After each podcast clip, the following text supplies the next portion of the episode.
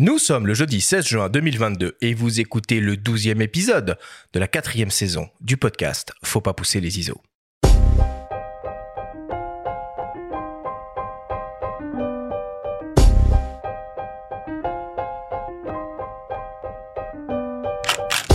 Bonjour à tous, je suis Arthur Azoulay et je vous souhaite la bienvenue sur Faut pas pousser les ISO, le podcast entièrement dédié à l'image pour tous les passionnés de photos et de vidéos.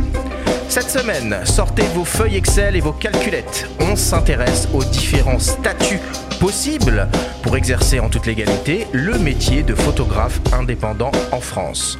Nous recevons pour l'occasion l'expert des experts sur le sujet, Éric Delamarre, qui vient tout juste de publier la seconde édition de son ouvrage Les tarifs et le devis du photographe aux éditions Erol. Cet épisode vous est présenté par MPB, la première plateforme mondiale d'achat, de vente et d'échange de kits photos et vidéos d'occasion. Douzième épisode de cette quatrième saison du podcast, avant-dernier épisode même de cette, de cette saison.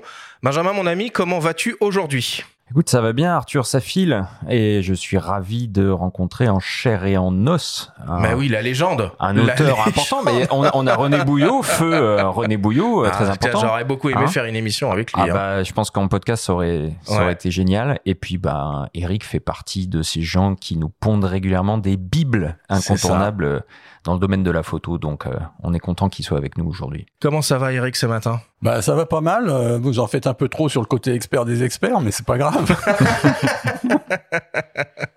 Moi, je pense pas qu'on en fasse un peu trop. En tout cas, en préparant cette émission, j'ai appris beaucoup de choses, j'ai pas compris beaucoup de choses, donc on va essayer de de d'éclaircir ces différents euh, ces différents points euh, qui sont euh, bah, assez techniques en fait. Hein. On va le voir, on va le voir. Alors Eric, si tu le permets, je vais quand même te, te présenter à nos auditeurs pour ceux lesquels qui ne te connaîtraient pas déjà. Donc tu es formateur, auteur, consultant et coach spécialisé dans la gestion d'activités, le droit d'auteur, le droit fiscal et le droit social pour les auteurs et artistes indépendants. Tu enseignes dans les plus grandes écoles comme les Gobelins, les Fêtes, le NSP Arles, le NS Louis Lumière, Studio Créa ou encore les écoles de Condé et tu animes des conférences à l'occasion d'événements d'envergure comme par exemple le Salon de la photo, qui revient d'ailleurs au mois d'octobre, la foire de Bièvre, le VIF ou encore le congrès de l'UPP. Tu signes aux éditions Erol plusieurs best-sellers autour du métier de photographe, comme par exemple Profession photographe indépendant, dont la sixième édition est parue en 2021, Expo Photo Festival Livre Les coûts pour le photographe ou encore les tarifs et le devis du photographe, dont la seconde édition vient tout juste de paraître. Eric, est-ce que tout est bon sur ta présentation? Oui, jusqu'à présent, tout va bien. Parfait. Alors, si, si on a la cinquième édition de profession photographe, on bascule sur la sixième? Alors, la cinquième, non, mais la quatrième, oui. Ouais. Au cours de cette émission, nous entendrons également les témoignages de la photographe Béthule Balkan, membre de l'UPP, et de la photographe Aurélie Coudière. Voilà pour les présentations. Je vous propose, messieurs, que nous démarrions l'émission, comme d'habitude, avec le Flash Actu.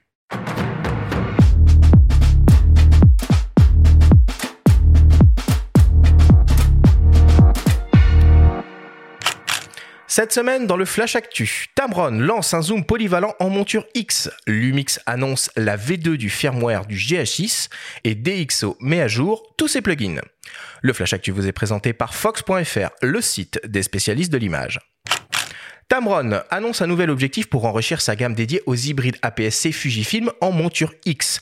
Il s'agit d'un zoom transstandard 17-70 mm offrant une ouverture maximale lumineuse constante f2.8. Cet objectif équivaut donc à un 25,5 105 mm. Il est composé de 16 lentilles réparties en 12 groupes avec deux lentilles asphériques, une lentille asphérique hybride. Il est équipé d'une stabilisation optique VC optimisée en photo comme en vidéo. Il exploite une motorisation autofocus pas à pas RXD très silencieuse et une conception anti-focus breathing. Il offre une distance minimale de mise au point de 19 cm et un rapport de grossissement maximal de 0,21 Il est compact, léger et conçu pour résister à l'humidité et la poussière. Le nouveau Tamron 1770 mm f2.8 DI3A VC RXD sera disponible le 8 juillet prochain. Pour l'instant, le prix reste encore inconnu. Nous l'avons évoqué la semaine dernière. Panasonic vient de mettre à disposition un nouveau firmware pour son nouveau vaisseau amiral vidéo Lumix GH6. Avec lui, le constructeur améliore encore et toujours les performances et les possibilités de son boîtier, principalement en ce qui concerne la vidéo.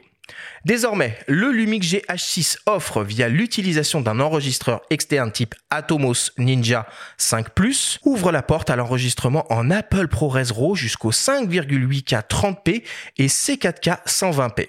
Avec la mise à jour, il peut aussi enregistrer des séquences C4K et Full HD 60p en ProRes 422 ou 422 HQ en interne et en illimité. Le firmware V2 du Lumix GH6 sera disponible le 5 juillet prochain est proposé gratuitement.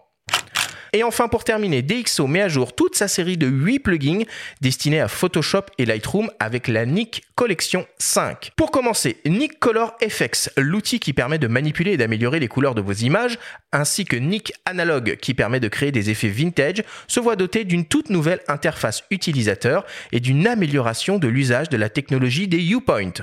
Nik Color FX est aussi désormais doté de Clearview qui permet d'éliminer le voile atmosphérique, la pollution, le brouillard, la brume, la fumée et on retrouve pas moins de 29 nouveaux types de grains de pellicule couleur qui peuvent être simulés. Le plugin Nick Perspective, qui permet de corriger les distorsions géométriques, intègre 20 nouveaux boîtiers et 60 nouveaux objectifs dans sa base pour plus de 70 000 combinaisons possibles. Enfin, DxO Photolab 5 Essential rejoint la collection de plugins. La NIC Collection 5 en version plugin et logiciel autonome est déjà disponible et proposée au prix de 149 euros. Les utilisateurs de la version 4 peuvent upgrader leur logiciel pour le prix de 79 euros.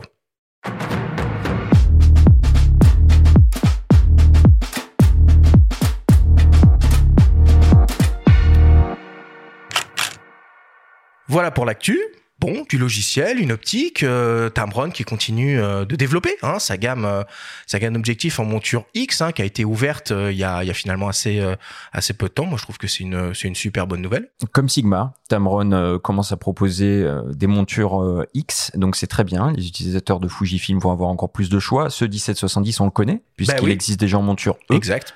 pour les Sony APS-C. Ce sera très probablement un, un, très bon objectif. On se prononcera pas sans l'avoir euh, testé.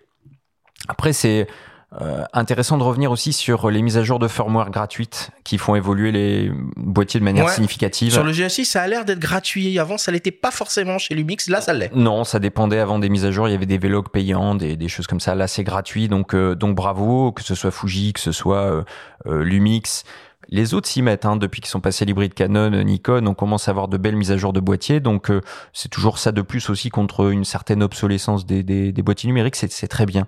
Et hmm. puis euh, un dernier petit cocorico, quoi, des XO, euh, c'est un superbe logiciel, moi j'aime beaucoup. C'est un super, mais moi je comprends rien, enfin c'est compliqué. il y a une suite de plugins, et eh ben on y reviendra, il faudra faire une émission là-dessus. il y a une suite de plugins qui est très intéressante, moi personnellement j'utilise surtout Filmpack qui simule donc des, des films argentiques. Ouais en RAW aussi, euh, mais il y a beaucoup de choses à dire et surtout c'est une licence qui est perpétuelle, euh, contrairement à ce que fait maintenant euh, le cher concurrent Adobe dont on parlera la semaine prochaine, puisque il y a des nouveautés aussi du côté de chez Adobe et chez Capture One aussi. On en parlera la semaine prochaine. Ça marche. Bon, Eric, avant d'être l'expert des experts, t'es aussi, es aussi photographe. Est-ce qu'il y a un nouveau boîtier, une nouvelle optique qui est sorti récemment qui t'a un peu fait de l'œil? Euh, non, non, non. Enfin, pas particulièrement. D'abord parce que j'ai jamais été très porté sur la technique euh, en tant que euh, des, des boîtiers et ces choses-là. Mm, d'abord, je viens de l'argentique, moi. Donc, j'ai travaillé avec Hasselblad, Nikon et, autres. Des boîtiers qui duraient 30, 40 ans. Aujourd'hui, quand je vois qu'un boîtier, au bout de 5 ans, il est carrément obsolète, c'est assez hallucinant. J'ai un, un Do H5 euh, qui m'a coûté 14 000 euros. Ah oui. Après, un P20 euh, qui m'a coûté 12 euh, parce que j'ai acheté en fin de cycle. Enfin bon, et tout ça, ça dure au bout de 3-4 ans. Tu te dis que tu faut le changer. Donc non. Je... en, tout cas, tu es arrivé à appareil photo en bandoulière, donc tu, tu continues de prendre des photos oui, régulièrement. Pour moi. Ouais. Pour moi, depuis que, en fait, depuis que j'ai arrêté la photo, je fais des photos. Quoi. Ah bah, forcément. Tiens, une petite question. Euh, imaginez que vous gagniez à l'euro million et que vous remportiez la coquette somme de 14,4 millions de dollars. Oh, comment comment que, te voit venir Qu'est-ce que vous feriez avec euh, Benjamin? Oh bah j'achèterais sûrement pas euh, le Leica euh, numéro 105 de la série 0 hein, qui a été qui est ce, ce prix-là. Non, moi j'achèterais par contre le Leica Q2 et puis ah je bah, garderai tout le reste pour faire plein de choses sympas. Ah bah t'auras de quoi t'auras de quoi faire évidemment. Régaler les amis, la famille. 14,4 millions de dollars, c'est le prix de vente aux enchères d'un prototype de Leica de la série Zéro qui a appartenu à Oscar Barnack. Ça en fait donc euh, l'appareil photo le plus cher de l'univers. Moi, ça me paraît complètement dingue quand même que des gens investissent des sommes. Euh, comme... c'est de la spéculation, clairement, mais euh, enfin c'est fou, c'est fou. Moi, je trouve ça complètement. No comment. No comment. Juste peut-être un mot sur la, la formation qui est proposée par Nikon, qui est financée par Nikon à Bayeux. pour les reporters de guerre, on en a parlé la semaine dernière avec Véronique de Viguerie. donc c'est une formation euh, qui s'intitule Reportage en zone dangereuse du manoir, créé par l'Académie France Média Monde. Et c'est une formation qui se déroulera du 4 au 8 octobre euh, prochain. Donc à Bayeux, il y a 12 participants. Vous pouvez encore envoyer un CV, les deux motivations, des exemples de reportage à l'adresse sécurité.académie@francemm.com.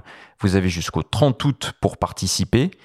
Et ce sera dans le cadre de la 29e édition du prix euh, Bayeux Calvados, qui se déroulera du 3 au 9 octobre prochain. Et ce sera malheureusement en même temps que le salon de la photo qui se déroulera du 6 au 9 octobre. Donc il, faudra qu'on fasse un choix. Euh, ce week-end-là, il va falloir euh, faire un choix ou alors, euh, bah, voilà. Laisser tomber le salon de la photo. Allez, allez, le vendredi quelque part et le lendemain ailleurs. Voilà.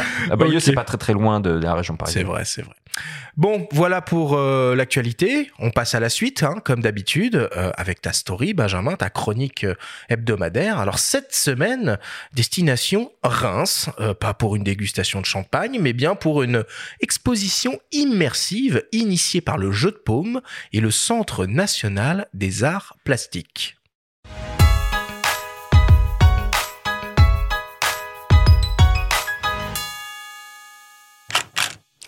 Mettre en avant les nouveaux langages de l'image en utilisant des techniques contemporaines. C'est le sens de la commande au jeu de paume et au Centre national des arts plastiques, initié en 2020 par le ministère de la Culture. Fanny Escoulen, chef du département de la photographie, rue de Valois, revient sur la jeunesse de ce projet 3.0. C'est un partenariat que l'on mène avec le Centre national des arts plastiques. Il y a déjà eu euh, donc trois commandes en fait 2016, 2018 et 2020, c'est tous les deux ans. Nous lançons euh, en 2022 euh, la prochaine commande que nous allons mener autour du sport. Voilà, et l'idée c'est de permettre à des photographes, à des artistes qui utilisent l'image, la photographie, la vidéo également, de travailler autour d'une thématique que l'on définit chaque année en partenariat avec le CNAP. Et ensuite, pour valoriser cette commande, nous menons un partenariat différent chaque année avec euh, une structure euh, de diffusion, un centre d'art, un lieu d'exposition. Et donc cette, euh, cette année, enfin en 2020, quand la commande 3.0 a été lancée, il a été proposé de, au, jeu de paume de s'associer à, cette production et à cette présentation. L'exposition Image 3.0 a pris ses quartiers dans l'antre du Cellier, à Reims. Une expérience immersive inédite, accessible gratuitement. Pascal Boss, responsable de la collection photographique du CNAP, a coordonné les travaux des 17 artistes, dont de nombreux photographes. Certaines des artistes sont déjà très impliqués dans ce monde entre art, science, image, photographie, nouvelles technologies, puis d'autres euh, ont une pratique plus photographique et ont eu envie de s'essayer à d'autres manières de créer et faire apparaître euh, leurs images et de faire participer les spectateurs en les, en les activant, euh, en les modifiant en temps réel. Euh, donc c'est expérimental pour tout le monde, déjà pour les artistes et puis pour les, les regardeurs, pour la communauté des spectateurs, avec plein d'expériences très très diverses. Ces formes d'expression numérique seraient-elles moins nobles que les tirages traditionnels et autres œuvres matérielles? Ce n'est pas l'avis de Quentin Bajac, directeur du jeu de paume. Toutes ces images qu'on dit virtuelles, qu'on dit matérielles, qu'on dit projetées, qu'on dit faites de lumière, elles sont évidemment euh, constituées. Ce qui les constitue aujourd'hui, c'est euh, toujours euh, des objets, de la technique. Donc je parlais d'écran, de processeurs, de puces, de diodes, de LED, etc. et c'est évidemment aujourd'hui ce qui constitue les images et qui n'a finalement pas moins de matérialité que pouvait l'avoir une sculpture ou une toile il, y a, il y a 200 ans et encore aujourd'hui. En déambulant dans ces anciennes caves à Champagne, on découvre ainsi de nouvelles manières de s'approprier la photographie. Simon Brodbeck et Lucie de Barbua ont par exemple créé un personnage totalement fictif qui devient l'héroïne, terriblement réelle, d'une série de portraits. Au point où on en est arrivé dans notre génération, il y a cette idée de se dire, on a ce bagage de l'histoire de la photographie, euh, et donc nous, en tant que jeunes artistes, en tant que jeunes photographes, on a envie de voir qu'est-ce qui est encore possible d'explorer, quels sont les nouveaux territoires. Et donc c'est vrai que c'est un questionnement qu'il y a dans notre travail, mais tout en essayant de rester extrêmement fidèle un petit peu à ce qu'est la photographie, sans aller complètement dans voilà, une sorte de suranimation des projets. Et donc ce projet est un petit peu euh, un bon exemple, c'est-à-dire qu'on a vraiment essayé de faire quelque chose qui dans la forme est très classique, une série de photographies, une vidéo, des choses qu'on connaît, et en essayant de venir détourner vraiment le rapport qu'on a à la photographie et à l'image avec ce personnage qui semble réel, mais un petit peu trop réel, presque irréel. Et donc quand on creuse, on se rend compte que ce personnage est factice, est fabriqué, il est inventé. Et c'est comme ça qu'on a essayé un petit peu de questionner euh, l'histoire du portrait, euh, l'histoire classique, si on veut, de la photographie. Une vidéo lève le voile sur les coulisses de la création en toute transparence. Lucie de Barbua. Le film, il a été vraiment pensé et réfléchi euh, à la fin du projet, en fait. On s'est dit que finalement, les images de travail étaient presque aussi intéressantes que les images euh, du résultat final. Et du coup, on s'est dit que c'était intéressant de créer un espèce d'objet comme ça, à la fois qui montre les images réalisées et tout le processus de création du personnage. Un peu plus loin, le photographe Raphaël Dallaporta nous invite à une réflexion sur la reconnaissance faciale autour d'un dispositif ludique et intrigant. À chaque fois qu'on est devant ce miroir, euh, un ticket de caisse euh, s'imprime et marque le temps, euh, marque chaque seconde comme une pulsation cardiaque. On a un petit bruit qui est celle d'une machine thermique, une, une imprimante de ticket de caisse qui va marquer le temps. Et l'expérience s'arrête si on se détourne du miroir et elle s'arrête d'une manière différente si on se détourne du miroir parce qu'on a porté attention à ce ticket de caisse. Et là, une note euh, s'affiche, en plus s'imprime, en plus du temps, et qui est moyennée par tous ceux qui auront fait l'expérience. Et donc ce, ticket est offert aux visiteurs, hein, mais c'est une petite chose, un petit papier thermique très volatile, et la pièce s'appelle index de volatilité, puisque c'est indice qu'on produit en faisant l'expérience. Quentin Bajac salue l'engagement de Reims en faveur d'une écriture contemporaine. Cette expérience laboratoire en appelle d'autres, selon le directeur du jeu de paume. Je trouve euh, que le cellier, ce lieu, se prête particulièrement bien en fait euh, à, cette, euh, à, ces, écritures contemporaines, parce que même s'il a plus de 100 ans, c'est une cave, donc c'est un espace assez brut dans lequel on peut exposer de la photographie, mais aussi de la vidéo, l'image projetée, et donc qui devrait à l'avenir, je l'espère, hein, bien se prêter à, à toutes sortes d'expériences euh, de présentation, de mode de présentation, d'images, euh, des plus classiques euh, à celles à inventer. La cité rémoise compte bien surfer sur cette dynamique alors qu'elle postule pour être la capitale européenne de la culture en 2028.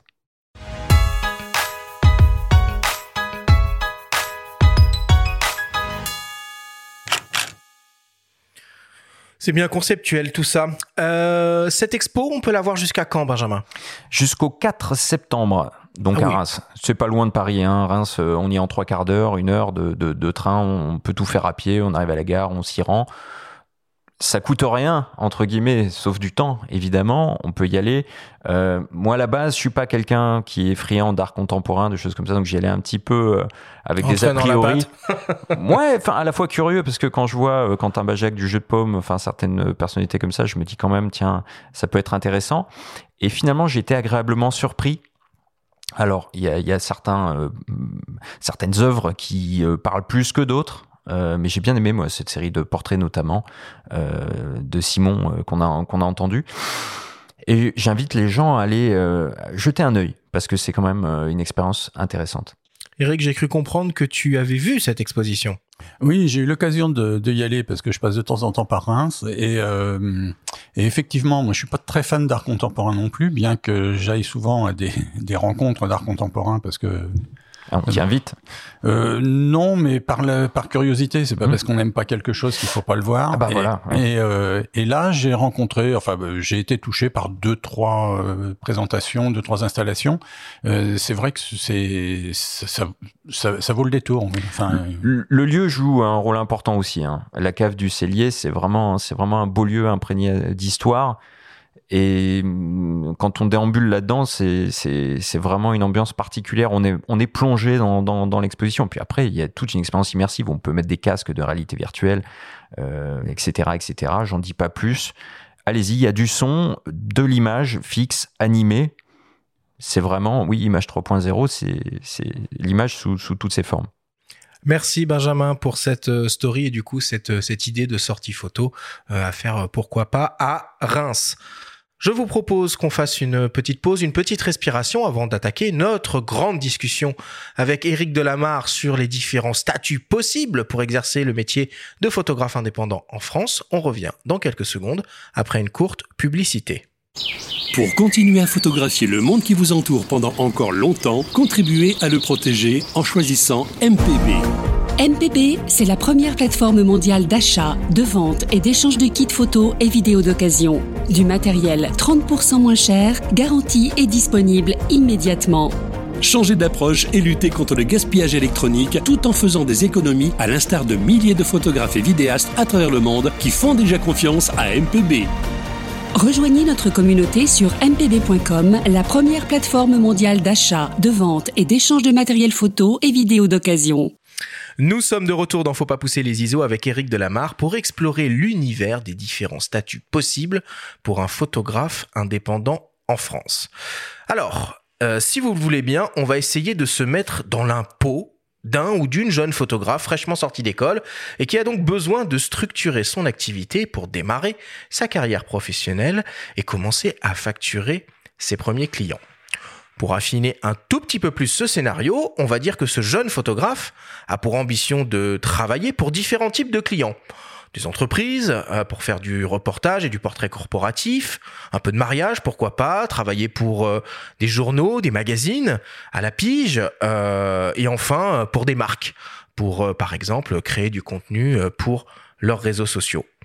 Alors Eric, euh, avant de rentrer un peu dans toutes ces considérations euh, légales, juridiques, euh, de statut qu'on va essayer de, de, de, développer tout à l'heure, la première question qu'on doit se poser quand on lance son activité de, de, photographe indépendant, bah, c'est finalement de combien on a besoin de gagner pour vivre. Alors exact, l'aspect professionnel d'une activité est qu'on doit dégager en bénéfice euh, ce qui nous permet de vivre. Donc, euh, faut tenir compte de tout ce qui est loyer, euh, bouffe, euh, vêtements, etc. sur une année, et on doit au moins gagner ça. Pour déterminer le chiffre d'affaires, à ça, il faut ajouter tous les frais professionnels qui sont donc générés par l'activité, qui puissent être euh, déplacements, téléphone, autres. Enfin bon, chacun va avoir des frais professionnels différents selon ses capacités. Ce qui ne veut pas dire qu'un amateur sera pas intéressé par tout ce qu'on va dire, mais on est bien d'accord, on va se concentrer du coup sur vraiment l'aspect professionnel de la chose. Oui, alors moi j'ai des amateurs qui, que j'ai en coaching parfois et j'insiste sur le fait que de toute façon, le fait qu'ils soient amateurs ne veut pas dire qu'ils doivent donner leur travail. Parce que d'abord, ça les dévalorise, d'une part, et des fois, il y a des amateurs qui sont très très bons, donc il n'y a pas de raison que leur travail soit dévalorisé. Et en plus, ça nuit à la profession. Donc, euh, quelqu'un qui me dit oui, mais ça m'est égal, moi je travaille par ailleurs, j'en ai pas besoin. Je dis bon, bah, si tu, tu travailles par ailleurs, euh, c'est pas grave. À la limite, tant mieux pour toi. Si tu gagnes plus, tu pourras partir plus loin en vacances. Donc n'hésite surtout pas à gagner plus d'argent, quoi. Donc le, le, point, il est là, c'est de pas se dire que parce qu'on est amateur, on doit pas dégager de, de profit de son activité, euh, mais simplement euh, il faut le, en, tenir compte. On peut être un peu moins cher que les professionnels, mais la, la valeur de, de, du travail doit se faire aussi sur ce point-là, amateur ou professionnel. C'est pour moi le, le problème, il est pas là. Alors on va essayer quand même de donner un petit exemple hein, pour pouvoir se, se, projeter. On imagine que notre photographe là, il a besoin de 2000 euros par mois. À cela, on va concevoir qu'il a 3000 euros de frais divers professionnels. Euh, quand on se lance comme ça en indépendant, alors il y a des mois avec, il y a des mois sans, donc il faut quand même avoir une une petite trésorerie d'avance hein, de trois mois, soit environ du coup euh, 7000 euh, euros. Et puis on va faire une petite anticipation euh, des charges très très grossière en disant que c'est à peu près 25% en fonction de tout ça, ça nous donne un chiffre d'affaires annuel à faire pour cette personne de 40 000 euros. Donc vous voyez quand même, ça fait euh, c'est des, des, montants qui sont assez euh, assez importants. La seconde question maintenant qui va se poser, c'est comment on fait pour atteindre euh, cet objectif? Et la question du prix que l'on va appliquer sur ces prestations arrive immédiatement. Alors, pour commencer, on peut par exemple essayer de s'appuyer sur un barème euh, qui est réalisé par l'UPP, l'Union des photographes professionnels. On vous propose d'écouter Bétul Balkan, qui a beaucoup travaillé sur la dernière édition de ce barème. Oui, alors l'UPP, c'est euh, c'est un organisme professionnel qui a pour vocation euh, d'accompagner, représenter, informer et défendre les droits et les intérêts des photographes. Alors les barèmes euh, de l'UPP sont des barèmes indicatifs de cession de droits pour des œuvres préexistantes et euh, en fait, c'est un, petit livret qui, euh, qui constitue un document euh, de référence pour, pour établir ces prix. Ces barèmes indicatifs sont la seule référence en cas de litige auprès des tribunaux. Ils fonctionnent en donnant des, des grilles avec des critères qui permettent aux photographes de se positionner. Alors il est, euh, établi en fait en fonction des solutions de droit d'auteur qui sont pratiquées dans la profession. Et ça, les barèmes, ils existent quand même depuis plusieurs années. Est-ce qu'ils sont respectés? Euh, Ça, euh, ça dépend, ça dépend des cas. Il y a des, diffuseurs, oui, qui vont les respecter, et puis il y a des, diffuseurs qui, qui, qui vont pas les respecter. Là, c'est plutôt aux photographes en fait de, de, de s'imposer et puis de, de dire ce qu'il est capable d'accepter ou pas. Alors pour se procurer ce barème, il faut être adhérent à l'UPP. Ou alors, il est, il n'est pas seulement réservé aux adhérents de l'UPP, on peut aussi l'acheter, en ligne. Eric, le, barème de l'UPP, c'est quelque chose un peu de, réaliste selon toi? C'est une bonne base de, départ dans sa réflexion pour déterminer ses prix? Oui, alors c'est une bonne base. Alors j'assiste sur le fait des œuvres préexistantes, c'est-à-dire ça marche pas dans le cas des œuvres de commande. Oui. Euh, parce qu'il y a beaucoup de. J'anime un groupe sur Facebook où il y a beaucoup cette euh, cette confusion entre les deux. Euh, c'est une bonne base. C'est pas la seule. Il y a le barème de la CEF, il y a le barème de la DAGP. Il y a aussi euh, un barème belge qui est pas mal, qui est un petit peu moins élevé, mais qui fonctionne bien, notamment pour les dossiers de presse, qui est le barème de la SOFAM. Donc, euh, mais c'est vrai que dans les tribunaux, le barème de l'UPP est une, euh, est, une est une base. Après, si on veut utiliser les barèmes de l'UPP pour la commande, on divise par 3 à 5 selon les cas et ça peut fonctionner. Ah oui, quand même. Donc, tu veux dire par là qu'ils sont plus trop en phase Non, c'est pas ça. C'est que il faut bien comprendre que l'œuvre préexistante, elle est déjà faite. C'est-à-dire que l'auteur a payé la production. Donc, quand le, dans les barèmes de l'UPP, ça tient compte de la production de l'œuvre. Quand on est en commande, c'est le client qui paye la production et on a ensuite les droits. Donc d'ailleurs, dans le cas des commandes, des fois, les droits, on va les inclure, les offrir, etc., parce qu'on est déjà mmh. payé pour réaliser la photo. C'est ça le distinguo donc euh, qui est important de souligner que tu rappelles dans ton groupe Facebook. et, sur lequel j'insiste beaucoup parce mmh. que quand tu vas euh, par exemple sur une œuvre de commande, euh, barème des œuvres de commande, on est à, à peu près 60 à pour une pleine page 60 ou 120 euros, quelque chose comme ça. Et pour l'UPP, on doit être à 370 ou 400 euros. Donc, euh, et, mais c'est normal. Ça, c'est tout à fait normal. Et c'est la raison pour laquelle, des fois, certaines personnes trouvent que le barème est trop cher. C'est pas vrai. Alors, dans la pratique, si je puis me permettre un dernier parenthèse, puisque j'ai fait, partie de j'ai fait partie de l'UPP il y a très longtemps, et il y avait une étude qui avait été faite sur la, la la comment dire la façon dont les adhérents pratiquaient et s'ils faisaient des abattements, s'ils faisaient plein pot ou pas. Et à l'époque, donc il y a au moins il y a plus de dix ans, ils faisaient euh, des remises de 30 à 50% Ils avaient donc demandé euh, au conseil de réduire les barèmes et ça avait été refusé parce que ça veut dire que 30 à 50 c'était normal en fait comme euh, gestion. Si les barèmes avaient été réduits, euh, ça aurait été encore moins cher. Donc euh, les barèmes ont continué à augmenter, c'est tant mieux et c'est à peu près, ils sont un peu, à mon avis, ils sont à peu près cohérents sur les offres existantes. Évidemment, hein, cette, question de tarif et donc de Duvis, c'est un sujet à part entière, qui a d'ailleurs consacré un ouvrage entièrement. Ce sera peut-être l'occasion hein, qu'on fasse une, une émission, euh, Benjamin, en saison 5, sur cette euh, thématique-là euh, euh, précise. Voilà, on a fait un petit pas de côté parce que c'était important d'évoquer ce sujet-là, mais là, on va essayer de revenir un peu sur ces notions de, de statut de photographe indépendant en France. Eric, c'est quoi, du coup, les options possibles pour quelqu'un qui se lance? Alors il y en a, il y en a pas mal. Il y en a, je dirais même, il y en a trop. Euh, si on travaille pour des particuliers, c'est-à-dire euh, tout ce qui est euh, photos d'événements familiaux, etc. La photo sociale. Photo, oui, on va appeler ça. Alors, l'aspect photo social, euh, c'est un peu ambigu, mais bon, c'est du vocabulaire. Bon, on appelle ça photo sociale, si tu veux, c'est pas grave. Le, là, on va être artisan.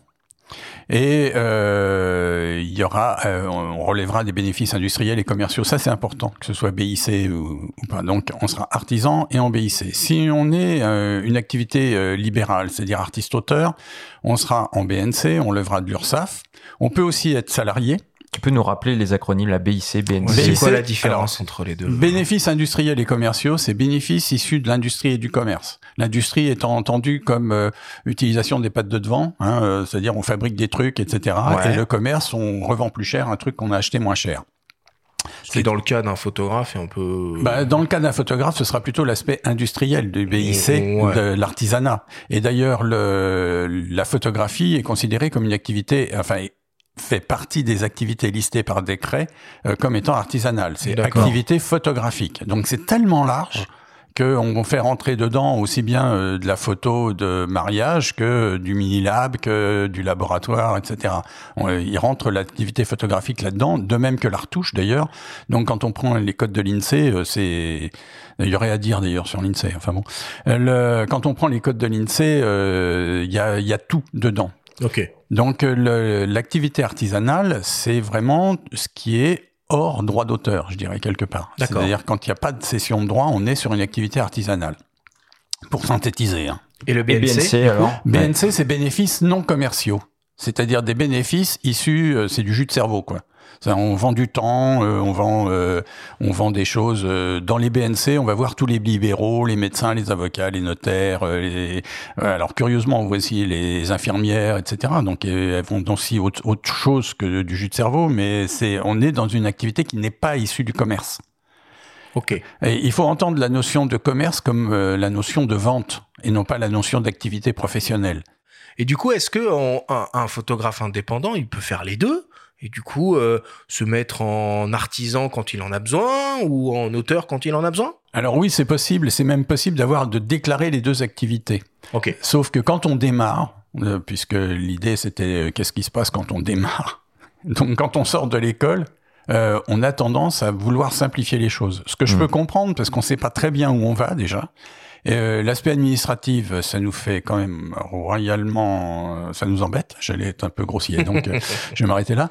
Euh, on trouve ça gênant, euh, handicapant. On a autre chose à faire que de s'occuper de des factures, que de s'occuper de tout ça. Donc euh, là, on va se diriger vers la chose la plus simple possible. C'est la raison pour laquelle les, les étudiants qui démarrent, enfin les jeunes qui démarrent, euh, vont se dirigent vers l'auto-entreprise mmh. principalement. Qui est le truc le plus simple. Et est-ce qu'on peut euh, être photographe mais salarié? C'est possible ça? Alors oui, c'est possible. Euh, alors c'est possible. C'est encore mieux ça du coup.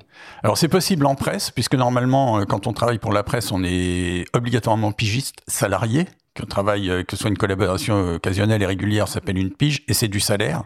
D'accord. Euh, alors on peut être permanent évidemment, mais euh, donc là déjà on a dans, dans le principe, le journaliste est salarié, même occasionnel. Euh, le deuxième point sur lequel on pourrait normalement être salarié, sur lequel on n'y est jamais, c'est assistant de, dans les studios photos, etc.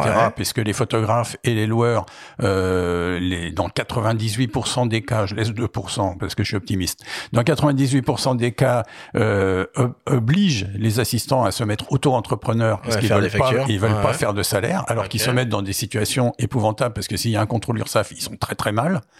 Euh, parce que c'est du salariat dissimulé. Ouais. Donc, euh, et, tu veux dire qu'il faudrait limite ne pas l'accepter en tant qu'assistant? Oui, mais tu bosses pas. Parce que ça veut dire que sinon tu, tu, bosses pas. C'est un peu tout ça, quoi. Faut un peu jouer avec les choses parce que. Même en passant par du portage salarial, qui est une façon de transformer une activité euh, indépendante. Ça, ça peut être une bonne, une bonne solution, les, ça. les photographes euh, tiquent là-dessus. Mais s'ils veulent pas, parce qu'ils ont pas de pression sur les sociétés de portage salarial, ils peuvent pas faire durer les délais, etc. D'accord. Donc, euh, ils, ils aiment pas trop. Euh, je suis pas sympa avec mes potes, hein, c'est pas grave. euh, et puis le troisième, c'est salarié, salarié dans un organisme. Ça, alors ça oui, qui a besoin d'un euh, photographe à temps plein. Euh, voilà. Et là, agence de pub, organisme d'État, vente privée, enfin je sais pas quoi. Ok.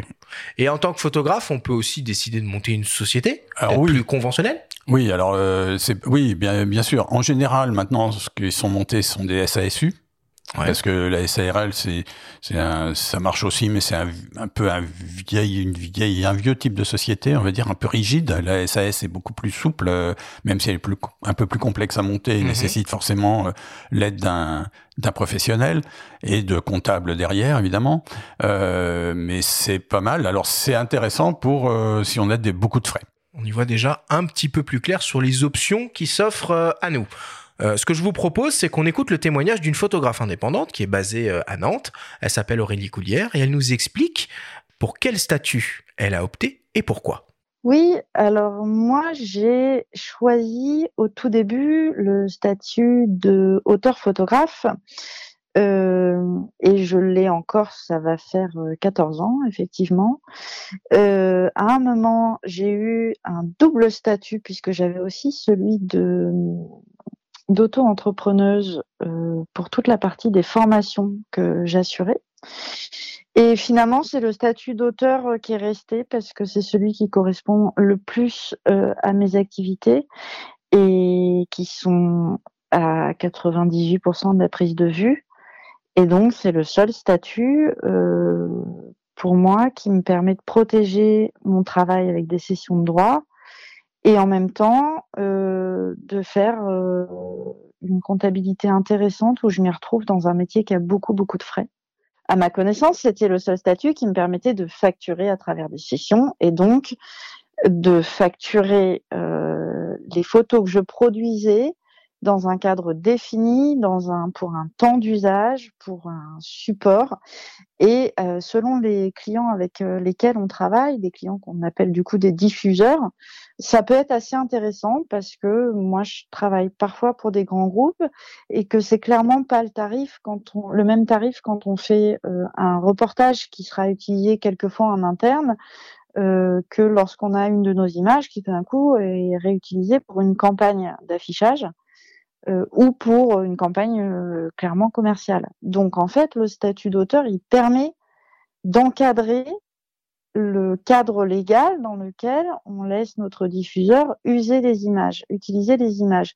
Ça veut dire qu'on peut, à n'importe quel moment, si, si l'utilisation des images sort de ce cadre, euh, renégocier un contrat derrière. Effectivement, c'est un peu plus lourd que le statut d'auto-entrepreneur.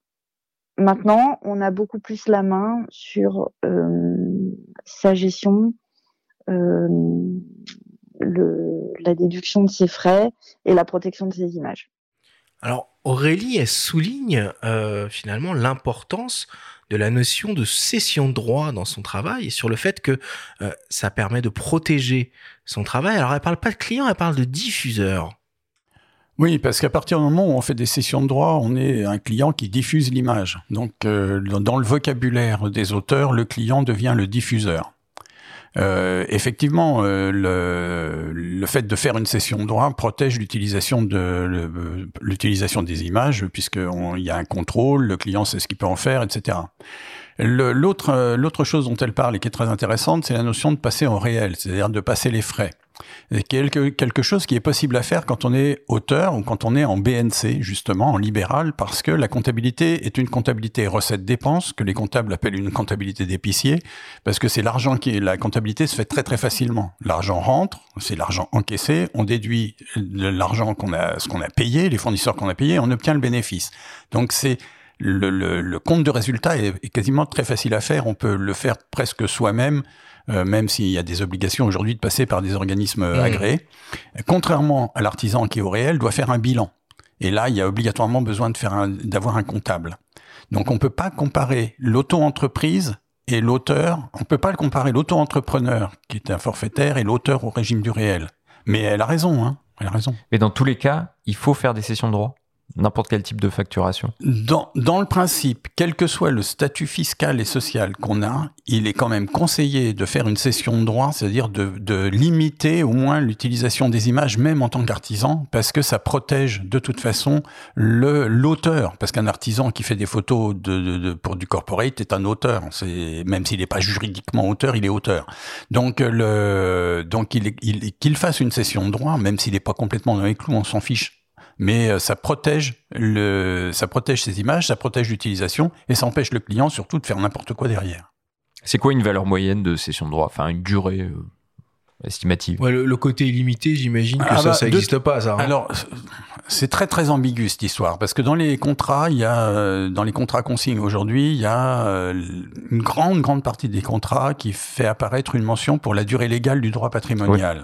Et la durée légale du droit patrimonial, c'est 70 ans après la mort de l'auteur. Donc, euh, le, donc cette, cette partie-là, je dirais, euh, il faut pas l'accepter. Il faut pas accepter ce type de ce type de durée parce que finalement, vous cédez pas vos droits d'auteur à vie, vous les cédez à mort, quoi. Puisque c'est 70 ans après votre décès, donc euh, c'est pas c'est pas cédé à vie, c'est au-delà. Donc il vaut mieux faire des sessions de droit qui correspondent à l'usage dont peut dont le client peut avoir besoin. Ça dépasse rarement les 5 voire 10 ans. Moi, le plus long que j'ai fait, ça a été pour Alibert, c'était 30 ans. Donc, euh, mais parce que c'était en plus des photos de cônes de chantier et de poubelles, donc j'avoue que je m'en fichais un peu. Euh, mais sinon, faites des sessions pour des durées qui sont un an, deux ans, cinq ans, c'est pas mal déjà. Donc si j'essaye de résumer un peu déjà euh, ce qu'on s'est dit, euh, on a un choix à faire au début. Donc on va dire que euh, notre photographe fraîchement sorti d'école s'appelle s'appelle Pascal. Il doit dans un premier temps choisir s'il va se positionner comme artisan photographe ou s'il va se positionner comme euh, photographe auteur en profession libérale. On va opter évidemment pour cette deuxième option dans le cas dans le cas de Pascal. Une fois qu'on a fait ce choix-là, la deuxième question qui va se poser, c'est le choix du régime fiscal. Et là, d'après ce que j'ai compris, il y a deux options. Le réel et la micro-société. Alors c'est pas micro-société, c'est micro-entreprise. Micro-entreprise. Mais, tu fais, mais, euh, euh, mais c'est bien de, de, c'est bien qu'il y ait cette euh, ce lapsus parce que hmm. pour beaucoup de gens aujourd'hui, dès qu'on est indépendant, on est en société. On est ou auto-entrepreneur ou en société. On oublie le fait qu'il y a effectivement entre les deux ce qu'on appelle le régime du réel. Donc l'auto-entreprise ou la micro-entreprise, c'est-à-dire tous les régimes forfaitaires de déclaration des bénéfices qui sont des régimes simplifiés pour les impôts, euh, sont des régimes qui sont en général sont des régimes de démarrage. C'est-à-dire ça permet un peu de mettre le pied à l'étrier, de savoir si on a du boulot, pas de boulot, si ça vaut le coup, si voilà, bon, ça, on a une année ou deux d'historique et puis après on peut basculer vers le régime du réel qui permet de comptabiliser la totalité de ses frais mais qui impose de faire une comptabilité. Donc euh, voilà, c'est cette partie-là qui est importante et qui finalement parfois euh, refroidit un peu les jeunes photographes sur le fait de faut faire une comptabilité. On est obligé de passer par des systèmes, soit un comptable, soit un logiciel, euh, soit un système en ligne, mais on est obligé d'avoir une comptabilité. Ça peut pas se faire sur un tableur Excel. Et qu'est-ce que tu leur réponds toi? Ça du coup, tu les incites quand même à y aller ou tu, leur dis qu'il y a des outils? Quand, Oui, je leur dis qu'il y a des outils, je leur en parle et quand je fais du conseil, je leur dis commence par faire un prévisionnel de tes frais, de savoir si euh, le si ça vaut le coup parce que euh, il y a des différences déjà entre le régime artisanal et le régime libéral. En le régime artisanal, euh, on a un abattement de 50% pour les frais, ce qui en général est pas mal, ça peut, ça peut fonctionner, mais en libéral, on a un abattement que de 34%. Et là, 34%, quand on a déduit les cotisations sociales, il reste plus que 10% pour les frais professionnels. C'est, c'est, en général, c'est pas assez. Mais si on a très peu de frais, pour lancer l'opération, ça peut valoir le coup. Enfin, je veux dire, on prend moins de risques et tout, on se sent plus à l'aise, c'est moins lourd. Enfin. Mais le chiffre d'affaires est limité hein, dans ce. Oui, alors il Dans ce cas-là, 72 500 euros. Oui, environ. Oui, c'est. Ceci dit, quand on peut, quand je parle de chiffre d'affaires comme ça aux étudiants, ils ont l'impression que c'est la lune. Quoi, ouais, enfin bon, on l'a bien vu dans le rétro-calcul qu'on a fait. Pour gagner 2000 euros par mois, il faut quand même rentrer 40 000 euros à l'année. Euh, c'est des gros montants, donc on, on espère qu'ils vont y arriver vite, quoi. Oui, alors normalement, on peut y arriver très vite quand on connaît les prix moyens, mais là, c'est pas, pas l'objet du, podcast, mais quand on connaît les prix moyens en corporate ou en pub, etc., c'est des, montants dont on s'aperçoit qu'ils sont, qu'on peut les atteindre assez, assez aisément. Mais quoi qu'il en soit, quand on démarre, ça reste très loin. D'abord parce qu'on vient d'un milieu où euh, un environnement étudiant sur lequel euh, des sommes comme 100 euros, c'est beaucoup, alors que là, quand ils vont être en professionnel, 100 euros, ce sera le prix d'une heure, quoi, le prix de vente d'une heure. Euh, donc il, il, faut que ces passages se fassent et ils se font graduellement. C'est, c'est, et c'est normal. Je veux dire, on peut pas demander aux gens euh, tout de suite euh, de plonger euh, dans les hauts fonds mmh. sans, sans, sans, avoir appris à respirer, quoi. Donc on, voilà, on va faire un certain, un certain chiffre d'affaires et il y a un certain nombre de choses qu'on va devoir euh, payer. Euh, bah, la première, c'est l'impôt, hein, évidemment, euh, sur, sur le revenu et les charges sociales. Dans le régime de la, de la micro-entreprise, comment c'est calculé ces deux, ces deux postes de dépenses? Alors la micro-entreprise en tant qu'auto-entrepreneur, c'est-à-dire côté artisanal ou libéral au régime général, hein, pas auteur, J'insiste sur le fait que c'est pas auteur. Tous les autres, c'est un, c'est très facile à faire. C'est une déclaration mensuelle ou trimestrielle. On donne le chiffre d'affaires sur le site euh, auto-entrepreneur URSAF et on applique un, pourcentage qui est de 22,2% de mémoire euh, et on paye. Voilà. Donc euh, c'est les cotisations sociales sont calculées sur le chiffre d'affaires. Le point important là-dessus, c'est que rentrent dans le chiffre d'affaires les remboursements de frais qu'on demande aux clients. Donc, euh, et c'est souvent des choses qui sont oubliées dans le dans le cadre des, des jeunes photographes qui ont des frais. Ils, ils, font des remboursements de frais, puis après ils oublient, ils les déclarent pas et tout. Alors ça, c'est ça, c'est pas légal. Hein. Ou alors, faut que ce soit euh, des débours, mais peu importe. Euh, donc, il faut faire attention quand on est auto-entrepreneur à, à, à limiter au maximum les remboursements de frais. Mais ensuite, c'est facile à payer. Hein, on a à la fin de son trimestre, son chiffre d'affaires, 22,2%, on fait le virement, c'est terminé. Et quand on est jeune, on n'y pense pas forcément, mais on cotise par la retraite, euh, pour la Alors, retraite oui. par ce biais-là Oui, on cotise pour la retraite à hauteur de, ça dépend des chiffres d'affaires. Hein, c'est pareil, j'ai pas révisé sur mes, avant de venir non, sur, sur les, sur les. De toute façon, on renvoie vers tes bouquins. Hein. Sur les seuils, mais euh, je crois de mémoire que pour valider quatre trimestres en tant qu'auto-entrepreneur, de mémoire, hein, donc c'est peut-être une ânerie, euh, il faut faire 12 000 euros de chiffre d'affaires. Mais quand on sait 80% des auto-entrepreneurs font pas 12 000 euros de chiffre d'affaires. Euh, et ça veut dire qu'ils valident pas forcément les quatre trimestres. Ceci dit, c'est souvent des activités accessoires ou de démarrage. Mmh, mmh. Donc c'est pas très très très grave. Ok, 22% de, de charge du coup ouais. hein, sur le chiffre d'affaires. Et euh, l'impôt, du coup, c'est calculé bah, comment? bah, L'impôt, c'est calculé par rapport au foyer fiscal. Donc, euh, ça veut dire que ça dépend de, la, si on est, si c'est des jeunes, s'ils sont sur le, le régime de leurs parents, s'ils sont célibataires, s'ils sont mariés, etc. Les impôts, c'est l'impôt sur le revenu. Donc, ça marche en fonction de ce qu'ils gagnent. Il n'y a pas de, c'est compliqué. En revanche, petit conseil que je peux donner à faire pour que pour les jeunes qui sont encore sur le foyer fiscal de leurs parents et qui déclarent une activité d'auto-entreprise, ce serait sympa pour les parents d'opter pour ce qu'on appelle le versement libératoire. C'est-à-dire qu'ils payent eux-mêmes leurs impôts à la source.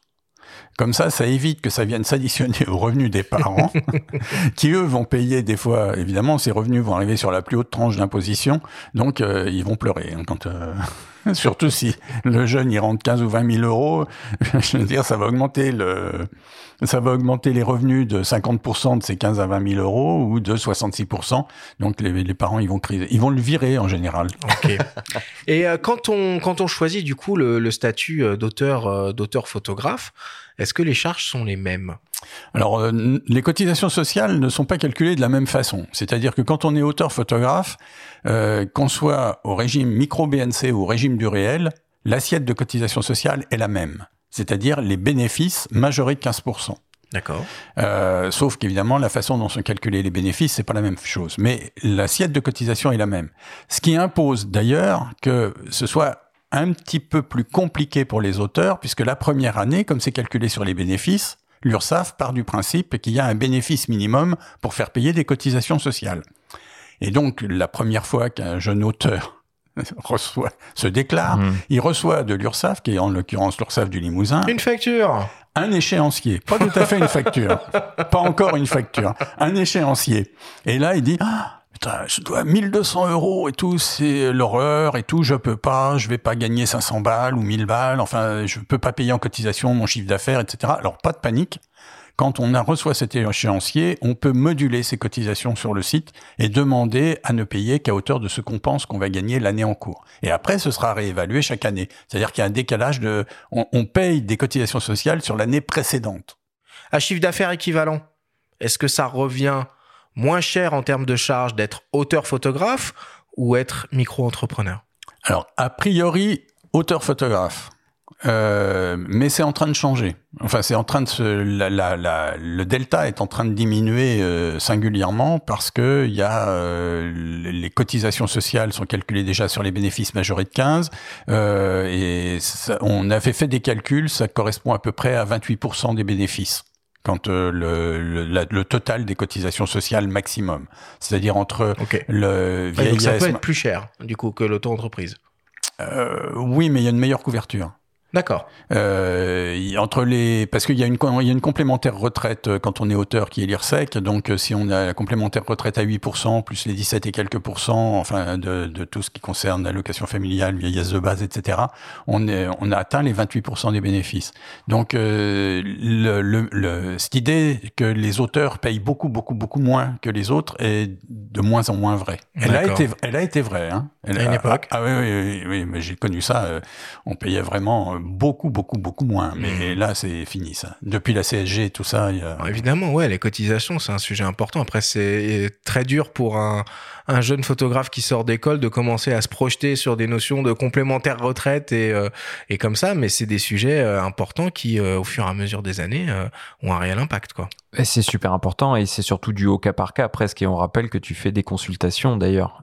toi, tu, tu, tu, tu, peux conseiller les gens oui, alors, En, en, général, quand je fais des consultations, ça va être des consultations de base et très souvent, après, selon certains cas, je leur dis d'aller vers des comptables ou des juristes, etc. Parce que moi, j'atteins mes limites. Hein, je, je suis pas, je suis pas comptable, je suis pas avocat, je suis pas juriste, etc. Donc, euh, oh, tu donnes déjà des bonnes clés là. On je commence à avoir un aperçu. Euh. Ouais, parce que je suis du terrain, moi. Donc, euh, je, voilà, c'est, mais, mais il y a tout un tas de choses sur lesquelles il est nécessaire d'avoir des conseils de de professionnels reconnus, à condition qu'ils soient capables, ce qui n'est pas toujours le cas. Mais parce que c'est pas parce qu'on est comptable qu'on est parfaitement au courant de toute l'activité d'auteur, etc. Et c'est quoi les principales questions qu'on te pose quand on fait appel à tes services? Comment euh, bah, ils ont besoin de d'éclaircir euh, toutes les informations contradictoires qu'ils voient euh, à gauche et à droite. Ils disent ah mais j'ai lu ça, mais je comprends rien, je suis perdu, etc. Il y a tellement de gens qui affirment en plus des choses sans sans réelle connaissance ou sans recul ou sans rien, simplement parce que ils le font, donc ils pensent que c'est bien puisqu'ils le font, puis ça permet de dans ce cas-là, de se dire, puisque d'autres vont faire la même chose que moi, donc ça valide mon choix. Enfin bon, c'est alors que moi, je m'en fiche. Je leur donne, euh, ils font ce qu'ils veulent, ça m'est égal. Ils veulent être en société, je, je les guide. Euh, ils veulent être, euh, j'explique. En ce moment, j'accompagne beaucoup de photographes culinaires. Grâce à une à quelqu'un qui fait des, des, des formations de photographe culinaire, je vais lui renvoyer l'ascenseur. D'ailleurs, elle s'appelle Marie Laforêt. Et, euh, et c'est vrai que là, en culinaire notamment, les questions se posent en fonction de la façon dont les gens vont travailler. Est-ce qu'elles euh, elles prennent en compte les frais de bouffe ou pas? Est-ce qu'elles ont un studio, pas de studio? Qu'est-ce qu'elles font comme type d'image? Donc, euh, ça veut dire que chaque cas est vraiment spécifique. C'est pas simplement parce qu'on fait telle chose qu'on doit avoir tel statut. Alors évidemment, quand on choisit euh, auteur, photographe indépendant et qu'on fait des sessions de droit, on a affaire à un moment donné ce qu'on appelle la GSA. Euh, dans mes mémoires, il y a des notions euh, d'assujettissement, d'affiliation et surtout de précompte. Est-ce que c'est toujours d'actualité tout ça? Alors oui et non. Ok. Non, mais si tu veux des réponses euh, précises, je vais essayer de te faire des réponses courtes mais précises, enfin courtes si on veut. Euh, le précompte a techniquement disparu en 2019 pour les activités qui sont déclarées en tant qu'indépendants, c'est-à-dire que les auteurs euh, gèrent eux-mêmes leur cotisation sociale. Et, et, aujourd'hui, dès qu'on se déclare comme indépendant, on est de fait affilié, puisqu'on cotise On cotise, on, a des cotisations qui sont appelées sur la base de bénéfices, que j'ai expliqué tout à l'heure. Donc on est de fait affilié. Est-ce que pour autant le précompte a disparu? Non. Il n'a pas disparu pour toutes les activités d'auteurs qui sont euh, payées par euh, des sociétés d'auteurs ou des éditeurs. Et là, on n'est pas obligatoirement en BNC. C'est-à-dire, on peut très bien, euh, par exemple, tu es écrivain ou tu fais un bouquin euh, et euh, tu le donnes à un éditeur, l'éditeur te va, te faire un relevé de compte de tes, tes droits et, et peut te payer après avoir opéré le précompte sur les droits d'auteur, ce qui te permet de cotiser. alors là, pour le coup, depuis le 2019, y compris pour la retraite, c'est-à-dire que dans le précompte depuis 2019, il y a aussi la retraite, ce qui n'était pas le cas avant. Pourquoi il y a eu un décret, quelque chose qui est passé Oui, il y a eu des gros gros bouleversements euh, à ce moment-là sur euh, le fait qu'il y ait des basculements avec la disparition du RSI. Enfin, il y a eu plein de trucs qui sont euh, qui sont passés à ce moment-là, et le et donc cette histoire de précompte a été supprimée pour les BNC. Et euh, il y a encore des gens aujourd'hui qui font des factures, des notes d'auteur en étant BNC avec du précompte parce que bah, l'information a du mal à passer auprès des auprès des artistes auteurs qui sont pas encore une fois euh, pour beaucoup euh, très proches de, de l'administratif et on peut les comprendre ils ont de choses à faire euh, créer etc entre autres. Mais néanmoins euh, là maintenant il faut vraiment que ça passe parce que c'est pas forcément une bonne idée cette histoire de de, de précompte. C'est quand même euh, presque 10, 17% euh, sur le chiffre d'affaires. Donc c'est énorme hein, euh, par rapport au par rapport aux quelques pourcentages sur le sur les bénéfices. Et puis surtout c'est pas c'est pas gérable. Enfin c'est faut faire la facture avec le précompte et tout alors qu'on devrait pas la faire. Enfin ça a toujours été une merde ce précompte pardon. Et la TVA dans tout ça? Bah, La TVA, on peut opter ou pas. On peut opter dès le premier euro déjà. Euh, c'est intéressant si on a des frais, ça ne l'est pas forcément si on n'a pas de frais. C'est intéressant si on est en corporate, ça ne l'est pas forcément si on travaille avec des particuliers. Bah, ça ne l'est pas du tout, ça augmente la facture de 20%. Quoi. Oui, mais ça te permet de récupérer la TVA sur tes frais. Donc euh, la notion de TVA est quelque chose qui est euh, qui est euh, importante si on a des frais. Si on n'a pas de frais, c'est pas, je, je, je, vois pas trop l'intérêt si on peut éviter, surtout qu'il y a des seuils qui permettent de ne pas la pratiquer. Pour le seuil, le général, c'est 32 000. 32 600, je crois, et pour les auteurs, c'est 54 700, il me semble. Donc, euh, c'est plus haut. Il faut croire que les auteurs gagnent beaucoup plus d'argent que les autres. donc, le, donc, on peut ne pas opter pour la TVA. Il faut savoir que quand on est professionnel, la TVA permet d'augmenter son profit. Hein. Alors c'est quelque chose qui fait toujours, quand je dis ça, les gens me disent mais ce mec est cinglé. Je dis euh, non. Tu auras noté notre blanc euh, commun. oui, oui, j'ai bien noté le blanc, les yeux, le regard vague. Et euh, oui, parce que quand on fait de la TVA, en fait, on rajoute de l'argent au chiffre d'affaires. Donc c'est de l'argent qu'on doit au Trésor public, mais qui nous appartient pas.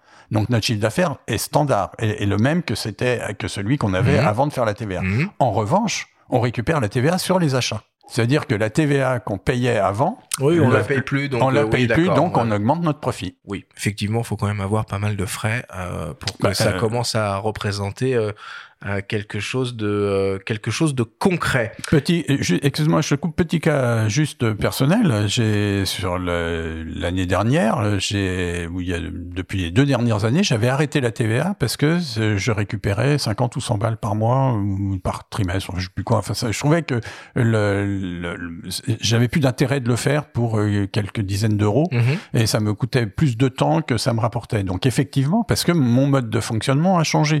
Donc ça veut dire que quand votre mode de fonctionnement change, pensez à revoir la façon dont vous travaillez aussi bien. Ça, tout ça n'est pas ancré dans le marbre. On peut euh, évoluer, revenir. Voilà. Euh, Alors pas tous les ans. Je crois qu'il y a ces deux ou trois ans. Je crois que les options sont pour deux ou trois ans. Mais on peut. Euh, c'est mobile. C'est pas un truc où on se dit ah ben ça y est, je suis prisonnier, j'ai fait ça, je peux pas faire autrement. Faut, faut, faut quand même surveiller ses comptes. Ça s'appelle la gestion, ça. Et est-ce que euh, l'acre euh, existe toujours quand on, quand on se lance pour la première fois avec une euh, auto-entreprise Alors oui, en tant que l'acre existe pour les libéraux et les artisans, pas pour les auteurs. Ok. Alors ça existe toujours. Ça, alors faut regarder ça tous les ans parce que tous les ans ça change de, de mode de fonctionnement. ces dernières années, il y a eu des changements réguliers, donc il faut vraiment voir à chaque fois quelles sont les conditions pour l'obtenir.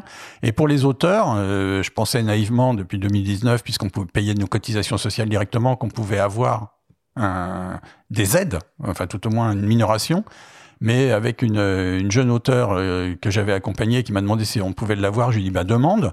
Et l'URSSAF a quand même répondu non parce que l'auteur n'est pas considéré comme une activité professionnelle. Euh, ce qui m'a fait hurler évidemment. Mais euh, en revanche, ils savent bien nous faire les appels de cotisation, etc. Hein. Mais mais c'est pas une activité professionnelle, donc ils donnent pas l'acre. Je je comprends pas. C'est la réponse. Je comprends pas la réponse de l'URSSAF, mais bon, c'est comme ça. Alors je suis impatient que quelqu'un refasse une demande et que l'URSSAF dise si si vous pouvez. Ça, m'intéresse mmh, mmh. d'avoir l'info. Hein. C'est mmh. Bon, alors maintenant, c'est quoi les démarches du coup pour euh, bah, pour activer euh, tout ça? Alors, déjà, faut passer, faut choisir son CFE, son centre de formalité des entreprises en fonction de ce qu'on veut faire. Si on est artisan, c'est à la Chambre des métiers. Si on est auteur, c'est à l'URSSAF. Ok. Ensuite, euh, on remplit son formulaire. On attend de l'INSEE l'attribution du code d'activité. Aujourd'hui, ce sera le 7420Z pour à peu près tout le monde. D'accord. Euh, une fois qu'on a reçu cet imprimé de l'INSEE, on va recevoir de son service impôt entreprise un courrier qui s'appelle le mémento fiscal qui récapitule toutes les, tous les éléments euh, qu'on a, qui sont identifiés. Enfin, bon, tout ça, faut garder les papiers évidemment. Hein. Ensuite, vous ouvrez votre espace sur impôt.gouv.fr, ça permet de, de l'activer parce que de toute façon c'est un peu long, donc même si vous n'en avez pas besoin, ça coûte rien de l'ouvrir. Ensuite, vous ouvrez votre espace pour payer vos cotisations sociales, soit sur URSAF auto-entrepreneur, soit sur l'espace euh, artiste-auteur URSAF. Une fois que vous avez ouvert ces espaces, vous allez demander euh, à avoir quelques papiers, notamment celui qui est l'attestation de vigilance, qui peut vous être demandé que vous soyez auto-entrepreneur oui, ou auteur. c'est déjà arrivé ça, oui. Et euh, donc il faut le demander, c'est valable six mois, donc il euh, faut garder ce papier. Si vous êtes auteur, demandez en plus la dispense de précompte, c'est les papiers qui peuvent vous être demandés, même s'il n'existe plus, hein, il y a la dispense qui existe toujours. Euh, euh ensuite... On est prêt là, non? Oui, alors il y a un truc qui est conseillé, qui est de prendre une RC professionnelle, une responsabilité civile professionnelle pour le tort qu'on cause aux autres. C'est pas obligatoire, mais c'est conseillé. L'adhésion à une association de gestion agréée quand on est au réel va devenir caduque parce que c'est supprimé en 2023. Donc euh, bon, je, on peut, mais on attendra 2023 pour voir l'intérêt d'être encore dans une association de gestion agréée. Euh, mais là, normalement, on est à peu près prêt. Il faut un compte en banque dédié? Alors un compte en banque dédié pour euh, plus de 10 000 euros, mais euh, je vous conseille de l'avoir dès le premier euro. Et si vous travaillez pour euh, des, des particuliers, il faut nommer un médiateur de la consommation. Oula. C'est quoi ça Parce que c'est ben, quelqu'un qui. Ah, il s'appelle Jean-Michel. il bosse beaucoup. c'est parce que euh, c'est une obligation. Hein, c'est pas c'est pas euh, optionnel. C'est en cas de conflit avec euh, les particuliers, ça permet si vous n'arrivez pas à vous arranger avec cette personne, il y a ça fait tampon. Ça fait tampon et ça permet d'offrir une, une médiation. Euh, c'est pas obligatoire pour les professionnels. Je, enfin, on n'en parle même pas. Mais pour les particuliers, c'est normalement c'est Donc euh, voilà. Merci Eric, on passe au débrief.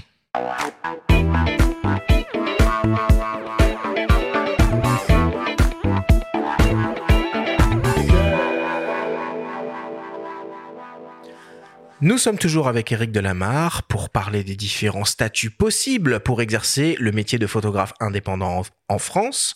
C'est le moment du débrief et on va essayer de synthétiser les informations importantes à retenir de notre grande Pourquoi tu te discussion. T'as déjà été très synthétique, Eric. Hein? Bah, quand on voit l'épaisseur de tes bouquins, euh, chapeau. Eric, première question. Comment faire pour cibler le bon statut pour démarrer son activité de photographe? Donc, euh, bah, en fonction de sa cible, on va choisir le statut particulier, artisan, corporate, entreprise, etc., artiste-auteur de préférence. Quels sont les différents statuts possibles pour un photographe? Artisan, profession libérale auteur, salarié, salarié pigiste. Est-ce que tu peux nous rappeler, Eric, de manière synthétique, bien évidemment, quelles sont les différences entre les activités BIC et BNC Et d'ailleurs, nous expliquer les sigles au passage. Alors BIC, c'est bénéfices industriels et commerciaux, c'est-à-dire des bénéfices issus de l'industrie dans le sens de la fabrication et du commerce dans le sens de la vente. Et BNC, c'est bénéfices non commerciaux, c'est-à-dire tous les bénéfices issus d'activités qui ne sont finalement ni l'industrie ni le commerce. Donc, de, des prestations de services, du temps passé, euh, etc. C'est quoi les régimes fiscaux possibles pour un auteur photographe? Alors, il y a, euh, pour un auteur, il y a deux façons de déclarer ses bénéfices, soit au forfait, ça s'appelle le micro-BNC ou le régime déclaratif spécial, soit au réel, ça s'appelle la déclaration contrôlée. Dans quel cas on opte pour euh, le micro-BNC Quand on a peu de frais, quand on démarre en général, euh, c'est le, type de tous les régimes forfaitaires sont des régimes à mon avis de démarrage ou complémentaires. Et si on fait son activité en professionnel, enfin, euh, plus avec des dépenses plus lourdes, des choses plus régulières, il vaut mieux opter pour le, le régime du réel, la déclaration contrôlée. Petite question sur les tarifs. Pendant l'émission, on a entendu euh, un témoignage de l'UPP, l'Union euh, des photographes professionnels. Est-ce qu'on peut toujours se baser sur ces tarifs-là dans la vie pratique? Sur les offres existantes, oui. Euh, sur euh, les barèmes sont d'ailleurs des barèmes que pour ça. Donc euh, sur la partie euh, prestation, chacun va déterminer finalement son coût de revient en fonction de ses propres frais et ses propres besoins. sachant que on sera de toute façon lié en prestation de, prestation de service par des prix moyens du marché qui oscillent aujourd'hui en moyenne entre 800 et 1200 euros par jour, quoi. Est-ce que tu peux nous donner une, estimation ou une moyenne des charges sociales que va devoir payer un auteur photographe? Alors je vais même aller plus loin, c'est-à-dire que pour toute activité indépendante, je pense qu'il faut partir d'une provision qui tourne aux alentours de 25 à 30% du chiffre d'affaires, quelle que soit l'activité. Si c'est trop, ben c'est pas grave. On leur a mis de côté 25% euh, de son chiffre d'affaires et on sera en mesure de payer euh, ses cotisations sociales. Euh, si effectivement on s'arrête à, un compte précis, ce sera il y aura un petit delta entre les différents régimes qui sera de 5, 6, 10%. alors c'est peut-être pas 10%, c'est plus un petit delta, mais si on met 25% du chiffre d'affaires en moyenne, on est quand même pas mal pour être pour, pour provisionner ses cotisations sociales. On a parlé des sessions de droit durant l'émission. Toi, tu conseilles de systématiser ça. Et quelle serait une durée euh, approximative qu'on pourrait conseiller à des jeunes photographes? Alors oui, je conseille de le systématiser, quel que soit le, régime juridique qu'on a. Euh, et la durée, essayer de pas dépasser les 5 ans. Quoi. Que ce soit entre... Si c'est pour un magazine, c'est la durée du magazine. Euh, si c'est pour du corporate, euh, 5 ans c'est pas mal. Un site internet, même 5 ans c'est pas mal. Le... Sur du réseau, vous pouvez mettre sans limitation. Vous pouvez mettre des durées courtes sur le réseau, mais si un jour vous faites un truc sur le droit d'auteur, euh, je, je, veux bien participer un peu, euh, parce qu'il y aurait quand même à dire beaucoup sur ces histoires de durée. Est-ce qu'un auteur photographe facture de la TVA Il peut. Il n'est pas obligé, mais il peut, euh, avec euh, cette problématique particulière que l'auteur photographe a trois taux de TVA possibles, qui est celui de, des ventes d'œuvres à 5,5%, celui des, de la rémunération artistique, qui inclut d'ailleurs le temps passé, les droits d'auteur, la post-production, etc. La rémunération artistique inclut tout, et ça c'est à 10%. C'est ce qu'on appelle, c'est les droits d'auteur qui génèrent le taux de base et les activités concomitantes qui suivent le taux de base. Donc euh, c'est pour ça qu'on appelle ça rémunération artistique pour ce qui concerne temps passé, post-prod et retouches euh, sur ses propres images. Et puis 20% pour ce qui concerne le remboursement de frais même si dans l'absolu, quand on prend certains bulletins officiels des impôts, on pourrait facturer les remboursements de frais 10%, mais je le conseille pas forcément parce que certains contrôleurs ont une lecture beaucoup plus rigide euh, que la mienne et ce serait dommage de mettre les gens dans la mouise. Donc euh, on a 5,5, 10 ou 20% selon un peu la catégorie de prestations qu'on va fournir. Et enfin pour terminer, selon toi, quelle est donc la meilleure solution pour un photographe qui se lance? Alors aujourd'hui, si je devais me lancer, je montrais une double activité la première en auto-entreprise, donc BIC artisanale, pour faire tout ce qui est retouche pour des tiers, éventuellement euh, trois 4 mariages par an, euh, photos, etc. Et en parallèle, une activité d'auteur au réel, en déclaration contrôlée, en BNC, ça c'est possible. On peut avoir des BIC en micro-entreprise et euh, des BNC au réel. Voilà. Donc, c'est, me semble-t-il, la solution qui serait la, qui me paraîtrait la plus, la plus souple avec le fait qu'effectivement, il faut gérer les deux activités, ce que ne sont pas prêts à faire euh, des jeunes qui démarrent. Enfin, pas tous, parce que je dis ça, mais il y en a qui le font. Donc, euh, il y en a même qui se mettent en société. Donc, euh, tout est possible. Merci beaucoup, Eric, pour toutes ces explications.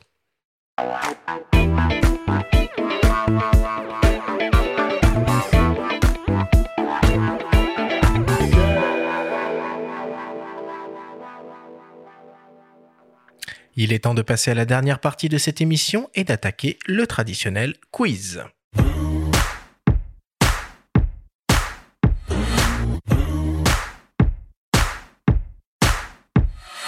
Le principe du quiz est très simple. Nous avons reçu des questions de la part de nos auditeurs qu'ils t'ont posées via notre compte Instagram en lien ou non avec le sujet de cette émission.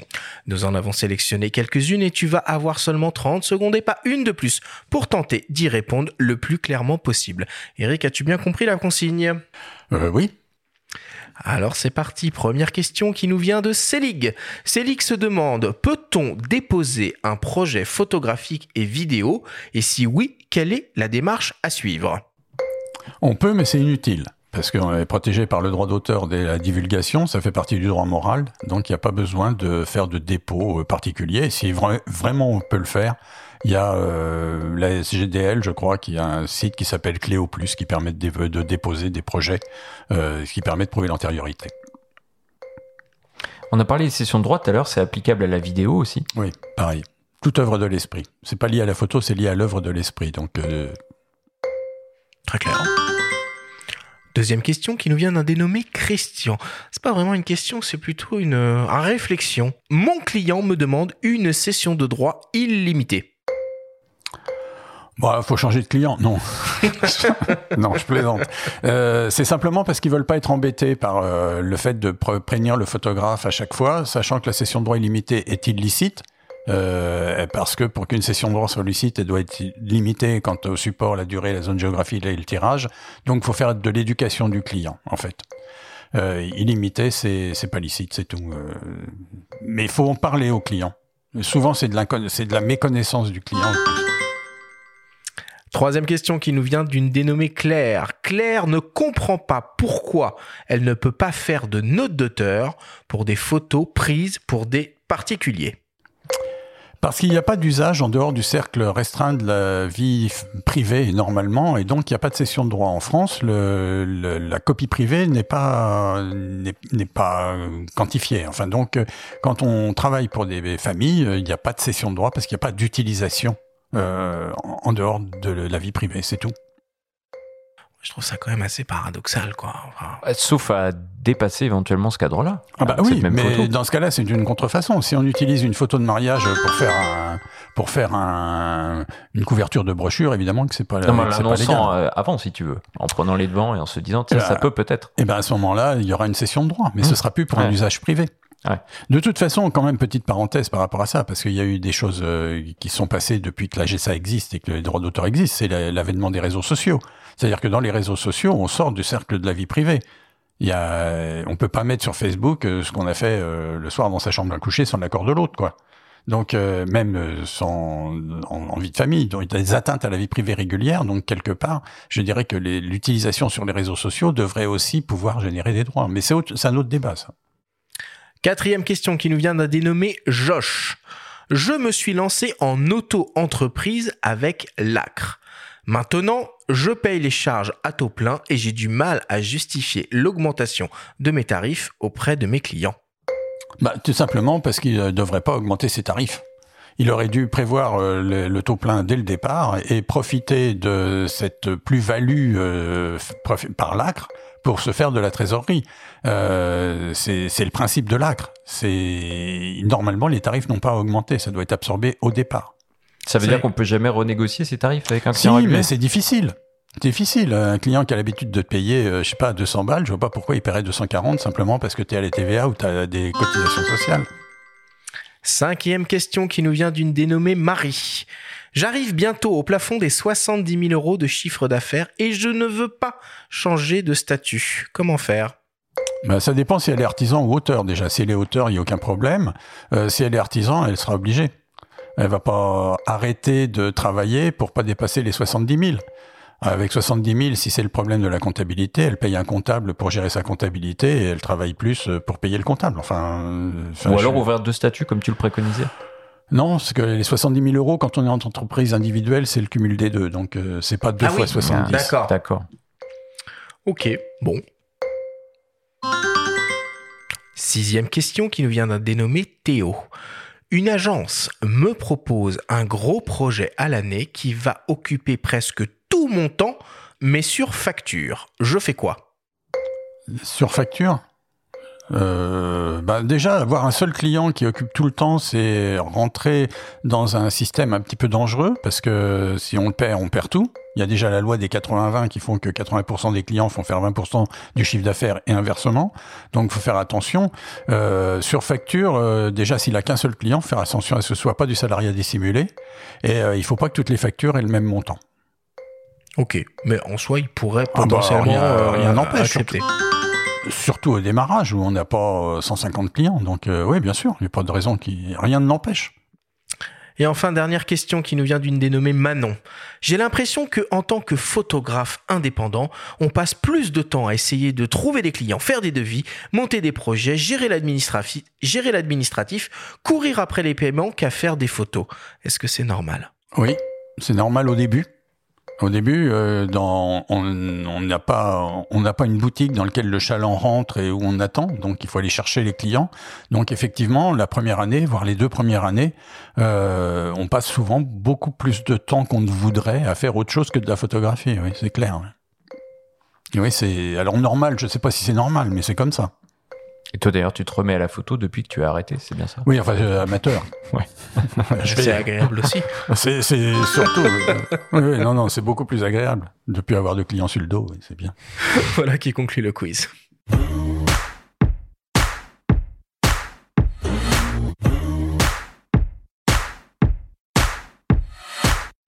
Nous voilà désormais à la fin de cette émission. Eric, merci beaucoup d'avoir accepté de venir euh, à nos micros pour nous partager tout ton, tout ton savoir autour de ces questions assez complexes euh, que sont les différentes options de statut qui existent pour les photographes indépendants en France. Quelles sont tes actualités en ce moment, mis à part peut-être donc la parution euh, de ce livre?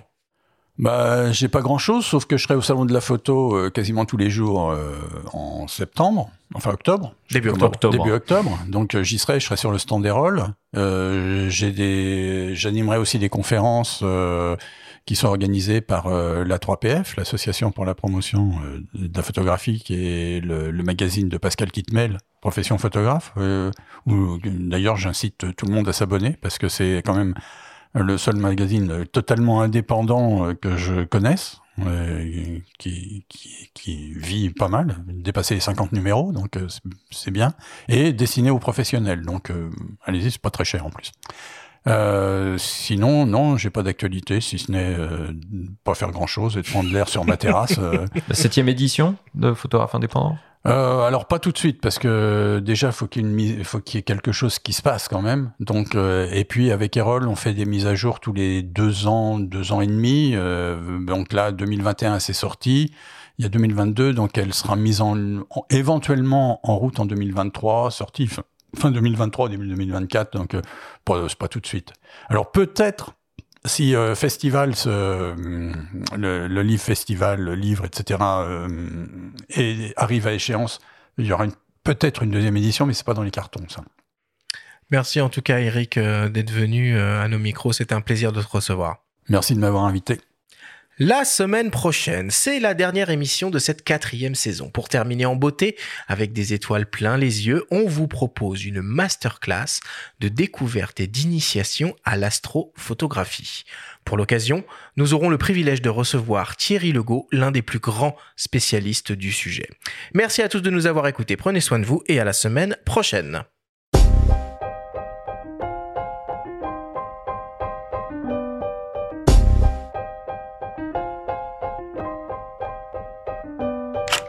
C'était Faut pas pousser les ISO, le podcast entièrement dédié à l'image pour tous les passionnés de photos et de vidéos Toutes les semaines, retrouvez Arthur Azoulay, Benjamin Favier et leurs invités pour parler de sujets matos, techniques et inspiration. Cet épisode vous a été présenté par MPB, la première plateforme mondiale d'achat, de vente et d'échange de kits photos et vidéos d'occasion. Abonnez-vous à notre chaîne et retrouvez l'intégralité de nos émissions depuis toutes les plateformes comme Spotify, Apple Podcasts, Google Podcasts, Deezer, Amazon Music et YouTube. Si vous aimez notre podcast, n'hésitez pas à liker et à nous laisser un petit commentaire. Rendez-vous jeudi prochain pour un nouvel épisode. D'ici là, faites de la photo et n'oubliez pas, faut pas pousser les ISO.